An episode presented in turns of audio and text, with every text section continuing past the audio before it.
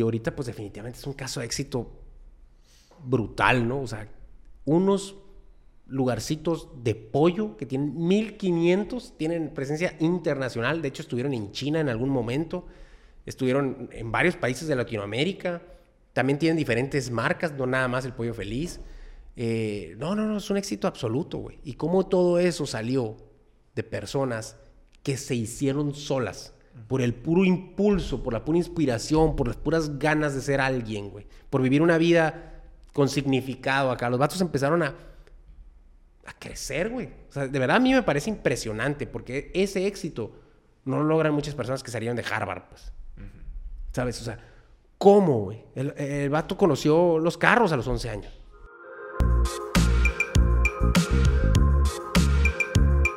Buenos días, bienvenidos al episodio 82 de Enfoque 1111. Este episodio es presentado por Suplementos Cajeme, empresa líder en la venta de suplementos y artículos relacionados al fitness. Desde las mejores proteínas, creatinas, preentrenos, aminoácidos, ganadores de peso, etc., así como distintos tipos de vitaminas y todo lo que necesitas para rendir al máximo en tu vida diaria y en tus entrenamientos. También manejan la línea completa de ropa deportiva Bad Wolf y distintos tipos de accesorios deportivos de las marcas más reconocidas. Suplementos Cajeme se caracteriza por ofrecer un excelente servicio al cliente, basado en la calidad y variedad de sus productos, a un increíble precio y siempre firmes en su compromiso con ayudar a sus usuarios a cumplir sus objetivos y alcanzar sus metas. Búscalos en Instagram como arroba suplementos seguido de tu ciudad favorita, o visítalos en, en tu sucursal más cercana donde ya tienen presencia en Nogales, Hermosillo, Guaymas, Ciudad Obregón, Navojoa y Los Mochis. Él es Alex. Él es Rungo. Y el enfoque del día de hoy es, uno, la historia de Arnoldo de la Rocha y el pollo feliz, un sueño mexicano. Bueno, pues creo que lo más impresionante de esta historia es pues la manera de romper paradigmas de Arnoldo, ¿no? Arnoldo de la Rocha es un empresario ampliamente reconocido internacionalmente, es conferencista, es una definitivamente una figura pública muy interesante, es dueño del Pollo Feliz, esta cadena sucursales de restaurantes de, bueno, no es más bien, es de, se podría decir restaurantes, sucursales de pollo asado, ya con más de 1500 sucursales en Estados Unidos y México. Y definitivamente una historia muy inspiradora de un gran empresario mexicano. ¿Qué nos puedes contar de sus inicios? Sí, güey, definitivamente va a ser un gran episodio porque es una gran historia, güey. O sea, así de sencillo. El libro está buenísimo, güey. Se lo recomiendo a todos. Obviamente aquí vamos a sacar un síntesis de lo que a nosotros nos quedó de este tema, de esta historia. Pero es algo muy fregón que yo creo que a cada quien le puede llegar de una manera diferente.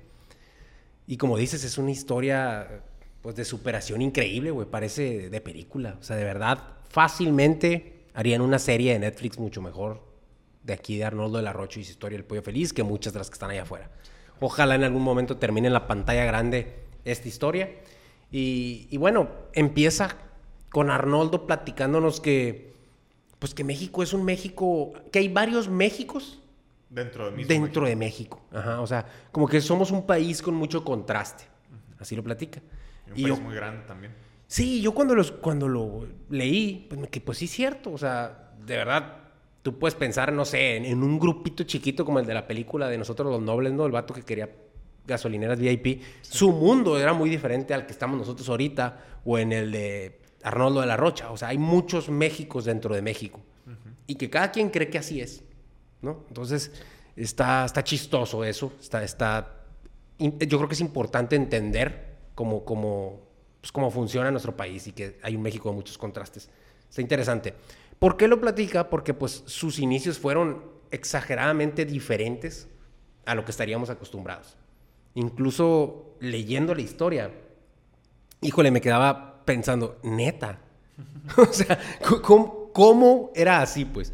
Y bueno, todo empieza porque él vivía en el triángulo de la sierra, o sea, donde se juntan los tres estados de Chihuahua, Sinaloa y Sonora.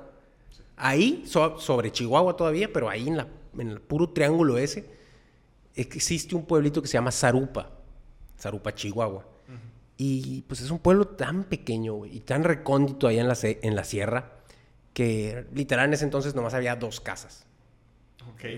Estaba su casa y la de su tío. Y platica Arnoldo que pues imaginen cómo era su vida en ese momento, ¿no? Pues eran era una economía de autoconsumo, güey. Era totalmente... Sí, era, era literalmente tú eh, lo que cazabas o lo que alimentabas, lo que producías de alimento lo que comías, lo que tejías a lo mejor era lo que te ponías de ropa. O sea, literalmente, imagínense tiempos muy de antes donde ni siquiera existía el comercio, el compraventa, no. Era simplemente lo que hacías, pues era para, para poder comer tú. Para sobrevivir, literal, sí. De hecho, él dice una economía de autoconsumo o, de, o de supervivencia, como quieran llamarle. Pero es la misma. Sí, güey. O sea, tal cual, hoy que mencionaste ropa, por ejemplo, pues la ropa ni, ni siquiera pues ellos tenían un cambio y punto. O sea, eso es lo que había de ropa. Y dice que cuando ya de plano, no sé, en tres años ya estaba rota o no te quedaba, eh, iban a un pueblito que estaba como a dos o tres días en burro, güey. O sea, caminando en burro así, para ir y intercambiar algo de lo que tú tuvieras por, por la ropa, porque pues ni dinero tenían ahí, pues, ¿no? Te llevabas 6 kilos de tortilla para que te dieran una camisa. Sí, una chiva acá y se traías las compras de todo, no sé. No sé, ¿no? Pues, pero ah, intercambiaban cosas. Sí. Entonces, pues qué loco, o sea, qué, qué, qué, cosa tan diferente. Entonces yo me metí mucho en los detalles, me puse a visualizar su vida, ¿no? A, a, imaginármela, ah, o sea, en medio de la sierra. Ahí estaban. Y tenían dos vacas y como 15 chivos. Eso era lo que tenían, esas eran las posesiones de la familia. Sí, sí, sí, leche, queso, frijol. Imagínate, pues ese tipo de comida podían, pues, comer. Obviamente frijoles y cosas que sembraban ahí sencillas, hacían tortillas de maíz, me imagino, con, con maíz que sembraban. Eh, cosas por el estilo. Y literal, esa era su manera. Dice que era un lujo cuando cazaban una ardilla o un, o un venado. Digo, no un lujo, pero sí era algo raro. Sí, era algo ya, oh, qué fregón tocar ardilla hoy. Sí, mono, hoy tocó eso. Entonces, pues, dos hermanos, imagínate, en esa, en esa casa. ¿Dos hermanos eran? Doce. ¿Y él eh, cuál era más o menos? El mayor. El mayor de todos. Imagínate uh -huh. todo lo que te toca batallar siendo el mayor de dos hermanos y teniendo que pues ayudar y todo el rollo poner de su parte. Y en este tipo de economía que dices de autoconsumo, definitivamente creo que para muchos es muy difícil poderte poner en sus zapatos. Definitivo, definitivo. Y de verdad yo hubiera pensado ahorita que eso ya no existía, güey. A lo mejor muchos me van a escuchar y van a decir que, que ingenuo este vato, que pues obviamente existe. Pues a lo mejor, pero sin, no se ve en ningún lado. Pues. Uh -huh. O sea, de verdad, híjole, si hubieras pensado, a lo mejor te digo allá en África, pues, pero no me lo hubiera imaginado que aquí en México y aquí cerquita de Sonora estuviera algo así, pues. O sea, sí. yo no lo hubiera imaginado. Pero bueno, sí, definitivamente este vato de, de hecho platica, güey. Ahorita como él, él, él era el mayor que se puso sus primeros tenis, que eran unas botas realmente, pero se las puso hasta lo que tuvo 11 años. Órale. O sea, él conoció los zapatos y los tenis y ese tipo de cosas a los 11 años. Y antes que chanclas, descalzo. Toda su vida usó guarache y descalzo. O sea, eso es lo que había ahí, pues. O sea, eso es lo que están acostumbrados. Aparte de eso, ¿no? Es a lo que estaban acostumbrados. O sea, jamás iba a pensar en un tenis. O sea, cómo cerraba y todo. O sea, simplemente así. Sí, y, y, eso cambió cuando llega una empresa, creo que era un arcerradero, o sea, una ah, empresa de, pues, de, carpintería o algo similar, o sea, que Madre, se llevaban la, ajá, la madera. Eh, y bueno, llegan y llegan con, pues, con inversión, me imagino, y traen para maestros, traen para pues, un carnicero incluso, güey. O sea, ahí conoció él que existían los carniceros. Uh -huh. y, y, yo leí eso y me quedé, a ver, ¿cómo, güey? Tipo, si vivías allá, definitivamente tienes que haber pues, matado una vaca o sí, un coche o algo. Ellos lo hacían, no era de que, ah, se lo llevas, el carnicero lo hace. Te... No, güey, peor todavía. Ah, ¿cómo? Las vacas eran como en la India, dice para ellos, eran sagradas. O sea, las vacas eran de la familia, pues.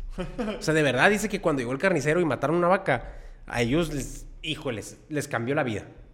En ese momento les cambió el mundo, güey. Porque para ellos una vaca era como un perro, yo creo, pues para nosotros ahorita, o sea, tu brother. Uh -huh. O sea, no, no sé, fue algo muy fuerte. Dice que pues, por eso entienden a los de la India que, que, que, las vacas son sagradas. Yo creo que ellos nomás la usaban para tomar leche, pues, o sea, la leche de la vaca, pero no... No se la comían. No se la comían. Se comían las ardillas y los venados y otras cosas. Entonces, qué loco, pero así era. Okay. Eh, y bueno, justo cuando llega esta compañía, pues revolucionó un poco las cosas, se instala en un pueblito que la verdad no me acuerdo cómo se llamaba, pero que estaba a dos horas de ahí. Y que ahí empiezan a, pues, a inyectarle dinero, no sé. Ahí, ahí conoce él la energía eléctrica. Sí, empieza a llegar a este mundo de la civilización a él, pues. Güey, energía eléctrica a los 11 años. Ahí la conoció. Güey, pues, me sigue impresionando a mí los zapatos, güey. Eso todavía no lo supero. De la energía eléctrica como quiera.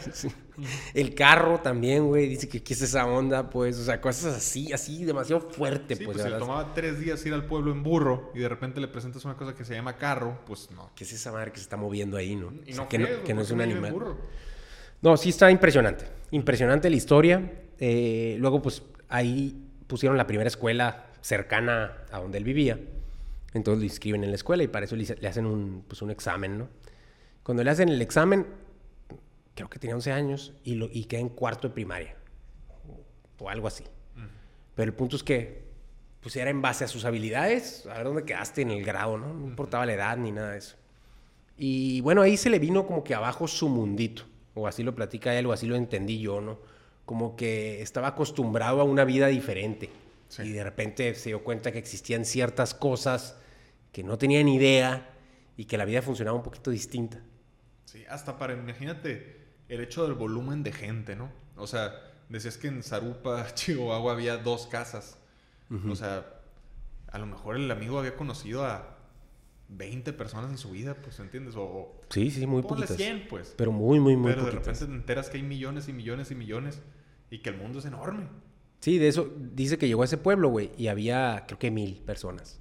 O sea, como si fuera algo gigante, pues, o sea, era enorme. Sí. Y mil personas, pues, o sea. Y de hecho ahí empezó a ver de que tienditas como abarrotes, eh, medicina. Antes era diferente, güey. Puro remedio casero y puro... Sí, su mamá los curaba, yo creo, con, con hierbas y así. O sea, e- esa, esa era la manera de hacerlo antes. Pero bueno, ahorita que estamos platicando de eso, güey, ahorita lo estamos viendo desde nuestra perspectiva, ¿no? En una civilización, nosotros como estamos acostumbrados a vivir, etcétera. Pero no necesariamente es algo malo, pues. O sea, la perspectiva que nosotros le estamos dando es como que, chale, ¿cómo no conocían todo eso? Pero realmente Es que... es diferente, ¿no? Sí, es que para nosotros sería como que sácame de este mundo del que yo estoy acostumbrado y méteme en este nuevo. Puta, qué negativo. Pero quizás para él fue exactamente lo contrario, pues ahora sácame de este mundo que estoy acostumbrado. Es la misma, pues, nomás al revés. No, y qué bueno que dices eso, güey, porque sí, él lo platica y dice, él estaba encantado con su vida de chico, güey. Porque imagínate, güey, estaba en medio de una de las maravillas del mundo, de la naturaleza, que es la sierra.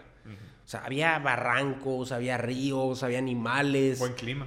muy buen clima, lluvia, güey, to- todo bien bonito, güey. O sea, imagínatelo de verdad. O sea, el vato se despertaba, no tenía preocupaciones, no existía el estrés, no tenía responsabilidades más que, pues, Y todo lo que veía era para Comer él, y ya, ¿Entiendes? Tipo nada de que, ah, esto es mío, esto es tuyo. No, no, no. ni posesiones, ni, ni nada. O sea, no necesitaba ni siquiera tener cosas. Yo no sabías ni que se podía.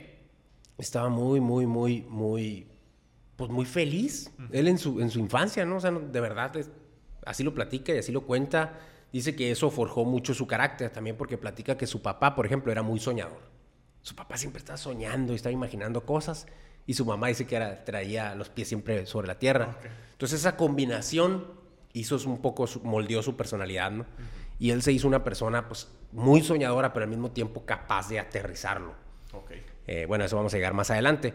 Pero el punto es que, pues, de estar en contacto siempre con la naturaleza y vivir ese est- estilo de vida, de repente empieza a darse cuenta que existían otras cosas. Y que la vida es mucho más grande. Sí, entonces él agradece mucho ese, esa vida que le tocó vivir, de verdad, o sea, porque pues, hasta suena divertida pensándolo ya bien, ¿no? O sea, como que, órale, qué padre.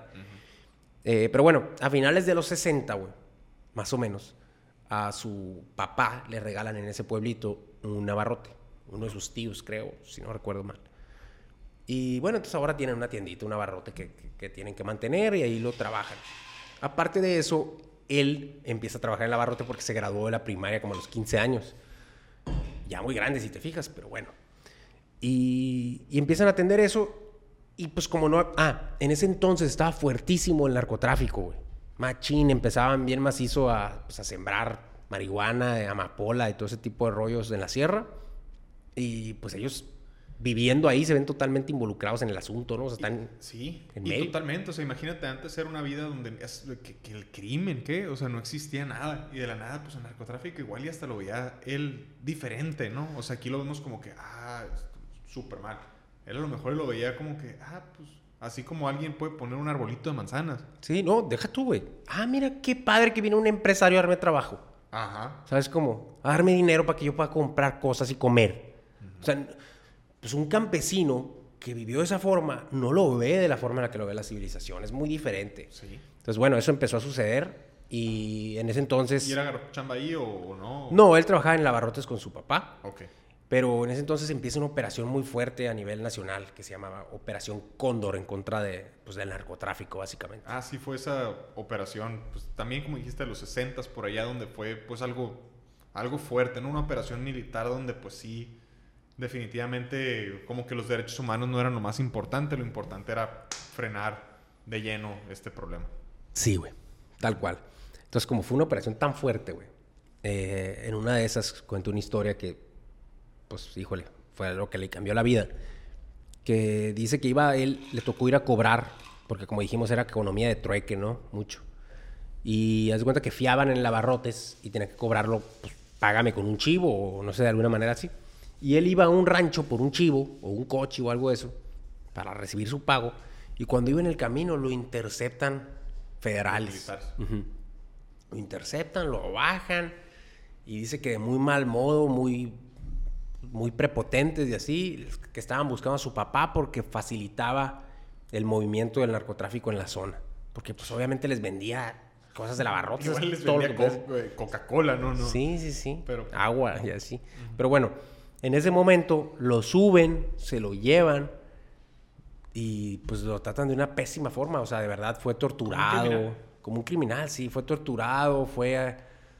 fue híjole, pues fueron los peores momentos de su vida. Dice que lo tiraron así esposado a la caja, con la cara así y arriba con otras gentes que también habían agarrado y se lo llevaron. Lo bajaron de la sierra hacia Sinaloa y lo metieron a la cárcel en los mochis. A un niño, ¿no? Qué increíble y qué impotencia en la, eh, eh, tipo, en realidad él no había hecho nada malo, él nomás estaba haciendo el trueque, el favor a su papá, chambeando ahí. Y pues termina en la cárcel por un crimen que jamás cometió. Sí, pues de hecho él, él ya lo ve ahorita en, en retrospectiva y dice que ahora entiende qué es lo que estaba tratando de hacer el, el- el federal que lo agarró. Pues. O sea, realmente lo que ellos estaban haciendo es que tenían que cumplir con algo. O sea, Tenía que comprobar chamba. sí, con la operación yo tenía que decir quién hizo qué y ahí está, ¿no? Y simplemente él le tocó ser el chivo expiatorio, ¿no? Como dicen el vato que pusieron ahí como si hubiera sido. Entonces, le tocó vivir eso, güey. Y, la la- esa fue su realidad. pues. Y porque, y digo, bueno, no porque pues ya entendimos que simplemente fue porque le tocó, pero ¿cuánto tiempo estuvo en la cárcel? Estuvo dos años, güey. Y aparte, imagínate de lo que platicamos ahorita, ¿no? Donde viene viviendo pues toda su vida de una forma donde la maldad no existía, pues. Todo era bueno, todo era animales y naturaleza y casi no había seres humanos y de repente en la cárcel dos años. O sea, qué fuerte, pues. Sí, oye, y, y luego siendo menor, pues eso que... Sí, pues así estuvo, güey. De hecho, pues ahorita te platico cómo termina, ¿no? El asunto, pero lo meten al bote, está ahí el primer año, güey. El primer año dice que tratando de adaptarse a la vida dentro de la cárcel. Porque es un ecosistema por sí solo. Sí. O sea, es, eh, aprendió a ver a quiénes tiene que ver, con quiénes no hagas contacto visual, con quiénes puedes platicar, con quiénes no, eh, dónde hay pandillas, qué quieren las pandillas, cómo se maneja todo, cómo los guardias se tratan. Imagínate, todo eso le tocó, híjole, fue muy, muy difícil para él vivirlo, pero pasa por todos esos problemas y de repente se ve, pues que ya había pasado un año, ya, ya, llevaba más de la mitad, ¿no? Ahí. Y en eso eh, le, empieza, le toca una vez que un vato se trata de fugar, güey se trata de fugar de la cárcel, un, un intento de fuga. Y los meten a todos a lo que se le llama la cárcel dentro de la cárcel, ¿no? O sea, un, lugar de, no sé, dos por dos metros. No sé cómo le... Sí, tiene un nombre, pero lo metieron ahí, todo oscuro, totalmente sin ventanas, de lámina negra en el sol, así. Y, y pues todos pegados así, uno con otro. Y, y- existe un método de tortura, que es más que nada tortura mental, que lo que les hacían es que se- le llamaba serenata. Con las, los barrotes esos que traen los policías, le pegan a las, a las rejas, güey. Cada cinco minutos, hace cuenta. Entonces, y ahí los dejan, por ejemplo, un día completo, toda la noche, así, y, y con calor y la más. Dice que es uno de los momentos más difíciles que ha tenido en su vida, que, que de verdad Totalmente. Tienes que tratar de, bloquearte a ti mismo para no seguir viviendo eso, pues, hace cuenta. No, me imagino que fue algo demasiado pesado. Y fue un parteaguas en su vida. Fue un parteaguas en su vida porque aparte de eso, recuerda él una situación en la que llega su mamá en un cumpleaños suyo. Llega su mamá con un pastel, imagínate la señora bajó de la sierra a visitarlo y lo que sea. Y llegan los guardias y hacen pedazos el pastel para buscar si traía alguna cosa. Entonces, ese sentimiento, esa emoción que llegó en él de a la bestia, pues, o sea, por mi culpa y por, por donde yo estoy, ve lo que está teniendo que vivir mi mamá, pues. Entonces, eh, pues fue un parteaguas totalmente todo ese proceso. Y ahí es donde él se dijo, tengo dos opciones, güey. O salir de esto o ser un criminal. Sí, exactamente. Imagínate, eh, pero en, la opción, o sea, en realidad no está tanto la opción porque pues el vato en la cabeza tenía, a ver, todos los días me tratan como criminal. Todos los días convivo con criminales y hago exactamente lo mismo que ellos. O sea, a veces uno erróneamente y tan joven pues, se puede imaginar, no, pues esto, esto es lo que soy, pues. Soy un criminal y de ahí darle ese rumbo a su vida, pues. Exacto. Pero pues como sabemos, tomó la otra opción, que es, tengo que agarrar un rumbo en mi vida. Salgo de esto. Tengo que salir de esto, tengo que ser alguien, tengo que decidir en este momento qué quiero ser. Y de hecho lo, lo plantea muy bien en el libro, a mí me encantó esa parte donde dice, todos los seres humanos, independientemente de la situación en la que se encuentren, tienen un poder. Y el poder es decidir Tú tienes el, poder de decidir si quieres cambiar o no. Tú tienes el poder de decidir con qué actitud tomar cada cosa. Él pudo haber tomado la cárcel como soy un criminal, pero decidió tomarlo como un no quiero volver a estar en la posición de que me vuelva a pasar, esto. Porque aunque no fue su culpa, sí era su responsabilidad tomar la decisión para salir de ahí. Pues.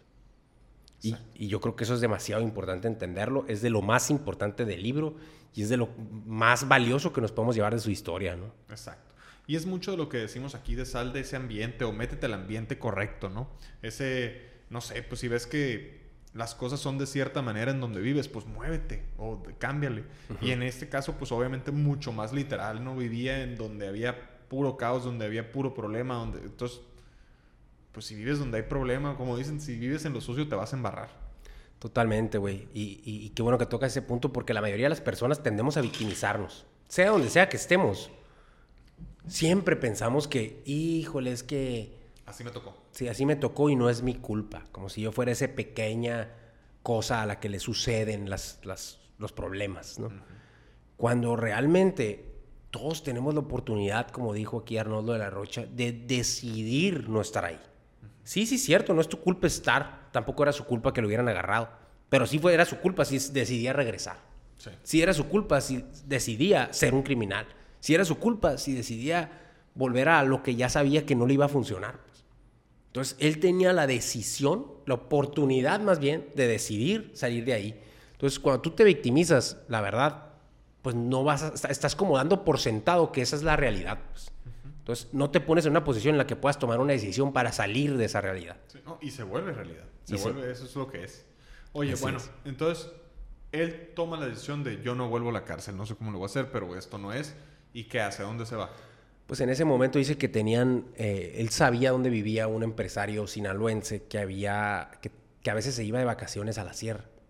Entonces lo conocía, ya lo le había tocado a él de niño atenderlo y así en sus vacaciones ayudarle, pues, traerle leños y cosas de ese tipo. Entonces va a buscarlo. Y este empresario le da chamba en Culiacán. Le, y dice que le da chamba de asistente para lo básico, en otras palabras, mandaderos y lo que sea. O sea, ahí. Pero bueno, ahí se pone a trabajar con este señor y pues dice que cuenta él que tuvo unos retos increíbles, ¿no? Como por ejemplo, que iba a los desayunos con este gran empresario. Iban a hoteles así bien fancy acá, bien fresones. Y que se quedaba ¿qué es esto? Pues? O sea, era mucha, se imponía, pues. Y otras cosas que, otra, por ejemplo, que suena muy sencilla y que a él le costó muchísimo trabajo, era comer con cubierto. De verdad, o sea, comer con un tenedor, para él era como, ¿cómo, güey? Sí. es que puede sonar, es que son cosas demasiado básicas para muchos, o sea, son algo que a la mayoría les enseñan de bebés, pero para otros como te puedes dar cuenta, es un mundo alienígena, pues es como si te fueron y te tiran en Marte. O, te tiran en Europa, o te tiran en otro lado. Y ahora las costumbres y las cosas son muy, muy diferentes. Pues son, no te vayas tan lejos. Bueno, vete igual de lejos, pero vete a China y se usan palillos, pues es otra cosa. Sí. Sí. O donde se maneja en el otro... Del otro lado. Del otro lado, o sea, Sí, bien, Londres está bien o- cañón esa onda, pues. Ujú. Pero bueno, sí, totalmente.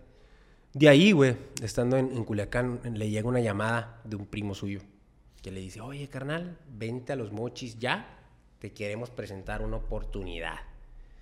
Y ya, pues resulta que uno de sus primos conocía a un ex beisbolista cubano que estaba vendiendo pollos, pollos en la playa. Vendía pollos asados acá. Y esos pollos asados que vendía ese vato estaban aderezados o como se llame, marinados. Sazonados. Sazonados, esa era la palabra. Con cítricos y frutas y cosas. O sea, era una cosa, una receta nueva de Cuba que traía ese vato. Y esa receta le empezó a pegar, pues, entre comillas, bien ahí en las playas, se vendía, pues. Y uno de sus primos le tocó probarla, conocía al, al, al beisbolista, no sé, pero él tenía una tiendita en el centro de Guasave, si no me equivoco, donde ve- vendía, no sé, te voy a inventar, zapatería o algo así. Y se entera esto, saca todo, güey, y la convierte en pollería y empiezan a poner los primeros pollos, que no me acuerdo ni cómo se llamaban, pero eran esos pollos. Y, empieza- y les empieza a ir bien, se empieza a mover y pum, pum, empiezan a vender pollos asados con su, esta nueva receta. Y entonces agarra este primo y habla con otro primo suyo que está en los mochis. Y le dice, oye, a poner una en los mochis. Entonces, en los mochis ponen el primero realmente, pues pollo feliz, ¿no? O sea, ahí ponen el primero, le llama a él la universidad, la sucursal de Juárez y Degollado ahí en los mochis, y ponen eh, pues, to- todos sus primos o algunos de sus primos esa sucursal. Y a él le hablaron para que fuera a la universidad de pollos A entrenarse, para que viera cómo funcionaba. Y convocaron a varios primos de todas partes para que de ahí todos salieran con conocimiento a crecerlo a otro nivel. Pues. Oye, una duda que me sale ahí es, ¿y por qué crees que los primos hayan tomado la decisión de hacer a más primos parte de, de este negocio si piensa lo pudieron haber quedado ellos como secreto? Se me hace fregoncísima esa pregunta que acabas de hacer, güey. Y ahí se nota. Yo creo que no tiene ninguna otra respuesta más que que se nota la calidad familiar y moral que tenían pues estas personas que venían de la sierra, pues, o sea, Un compromiso con su misma familia. Sí, o sea, como esa, esas ganas de que nos vaya bien a todos, ¿no? O sea, eh, yo creo que no, no lo especifica, pero yo creo que eso es, güey. Porque habla mucho de su familia, de las raíces, de dónde venían cada uno, cómo ayudaron a poner el crecimiento de las vías del Chepe, que es el tren que va a la sierra. Bueno, ahí platica varias cosas y lo que me dio a entender a mí es eso. Yo creo que por eso. Entonces ahí lo entrenan, güey. Lo entrenan y dice, no te imagines tú que era un lugar como ahorita, ¿no? Fregón. No, era un lugar ahí donde había un cartón que decía pollos asados y una lámina de techo y fierro, pues, ¿no? Ahí estaban asando pollos. Pero de verdad ahí aprendió él su primer, pues, negocio, ¿no? Empezó a aprender cómo era un negocio, pues. Y, y- y mucho al principio fue enseñar a los clientes a que había un nuevo producto. Y eso, eso me llamó mucho la Sí, atención. porque pues estás hablando ya de hace un chorro de años, pues ahorita un pollo asado, pues cualquiera, ah, un pollo asado fregón, pero en ese entonces Era el 74, 75. sí, ha de haber sido algo revolucionario. Pollo, pollo no se come asado, pues el-. Exacto, güey. Entonces sí, e- e- enseñarle a la gente una nueva propuesta de alimento en algo tan básico, pues puede ser diferente, puede ser difícil. Sí, totalmente. Y bueno, en ese momento, ya que aprendes, lleva, no sé, ciertos meses, dos, tres meses ahí, y pues le toca ya irse a abrir su propia sucursal. Y dice que había un reglamento, güey, en esa universidad, en ese negocio nuevo, ¿no? Y el reglamento tenía como 20 normas. Y ya las leí todas, pero no me acuerdo de todas, ¿no? Pero había muchas cosas que él dice que eran paradigmas. O sea, que luego, luego los empezaron a tomar después. Pero cosas como, no te puedes poner en un lugar que sea fancy porque eso ahuyenta a los clientes. O sea, cosas como esa. Sí. O otra que decía, eh, no te vayas a una ciudad grande porque no va a ser negocio. Te necesitamos agarrar una ciudad chica para no tener tanta competencia de, de nada, de comida. Cosas así. Entonces él se va y decide, ah, bueno, pues ¿dónde me voy a poner yo? Me voy a poner en un lugar similar a Mochis, eso es lo que estaban buscando todos según las reglas, y se va a Ciudad Cuauhtémoc en, en Chihuahua, que era un tamaño similar. Y ya, se va, busca locales, busca locales, busca locales, no encuentra nada. La gente dice que de verdad lo voltean a ver como, este compa está loco, así. O sea, porque llegaba diciendo, oigan, quiero, él bien movido, con ganas y tratando de hacer cosas. Quiero rentar un lugar, mi nuevo emprendimiento, ta, ta. ¿Para qué es, compa? No, pues que esto es pollos asados. Viejo, güey. ¿Quién asa los pollos? Así como si fuera, de verdad, como si fuera loco, pues, de que la carne asada es la que, que va asada. O sea, el pollo no. Entonces, Fue bien difícil conseguir un local. Hasta el número 15 que estuvo buscando, güey. Por fin un vato que yo creo que estaba desesperado le dijo, ¿sabes qué? Te rento tu local, güey. Ahí está. Pon tu negocito. Órale. ¿Y, y cómo le fue en esa primer sucursal? Ah, pues está. es- yo creo que esa pregunta es, es- es muy padre porque la mayoría de las personas ponemos algo queriendo que rápidamente sea negocio. Y eso les pasó a ellos. Dice él que ellos pusieron los primeros pollos tratando que les, pues, ver las ganancias que estaban viendo en Wasabi, que estaban viendo en Mochis. Entonces él, él ya quería ver eso. Entonces, pues se decepcionó mucho cuando eso no fue así, güey. Empezó a batallar, los clientes no llegaban, por más que trataba de sensibilizar a la cultura de que comieran pollos asados, no pegaba. Batalló muchísimo, güey. Al grado que Pues iba, estaba tronando. Sí, estaba tronando y llega, llega un vato una vez que le- literal lo salvaron, pues llega un vato y le dice, oye, te compro tu local. De O, pollos. o sea, él lo estaba rentando y no le querían comprar los pollos, le querían quitar ese, ese lugar porque alguien más lo Sí, necesitaba. quería rentar el mismo local y decía, te, te compro para que te salgas y yo meterme aquí con Es- otra idea. Exacto. Pero esa lana que le dieron, a él le permitió moverse, pues. Ajá. Entonces se quedó, órale. Pero fue un fracaso si te fijas su primer sucursal. Y eso se me hace bien interesante, güey, porque todos creemos, de hecho, ve el pollo feliz ahorita. Bueno, su primer sucursal fracasó, pues. Qué interesante está. Una sucursal de Arnoldo de la Rocha. Sí, que es pues de los principales, ¿no? Entonces, a mí se me hizo muy, muy padre y muy interesante esa parte porque todos creemos y queremos creer que las cosas son sencillas cuando las inicias, pues. Y, y, pues no es así, es un aprendizaje, güey. Y es una evolución del mismo proyecto y de ti como dueño y de los empleados y de todo el mundo. Entonces, hasta de los clientes, que en este caso fue muy importante, ¿no? Y ahí creo que entras algo bien interesante porque obviamente sabemos que abrió más sucursales, se movió, lo permitió crecer, etcétera. Ahorita que tenemos pues el final, pero en su momento cuando a él hicieron el buyout este donde le compraron a él eh, para que se saliera literal, pues él pudo haber dicho fácilmente, ay pues agarro este dinero y me voy a a la sierra o busco a alguien que tenga un rancho y me voy de vaquero o no sé, pues pudo haber hecho muchas cosas o se pudo haber limitado, se pudo haber, no sé, demasiadas opciones, ¿no? Pero en realidad, ¿qué fue lo que hizo que le apostara esta idea o qué fue lo que él vio que no funcionó esa primera vez que pudo tomar la decisión de hacer una segunda cambiando esto? Eh, güey, eso es lo más importante, yo creo, de la historia. Aparte de la que ya platicamos de cuando él tomó la decisión de su vida. Pero aquí ya es una decisión business-wise, Empresarial. empresarial. Y fue que primero que nada se autoanalizó bien machín.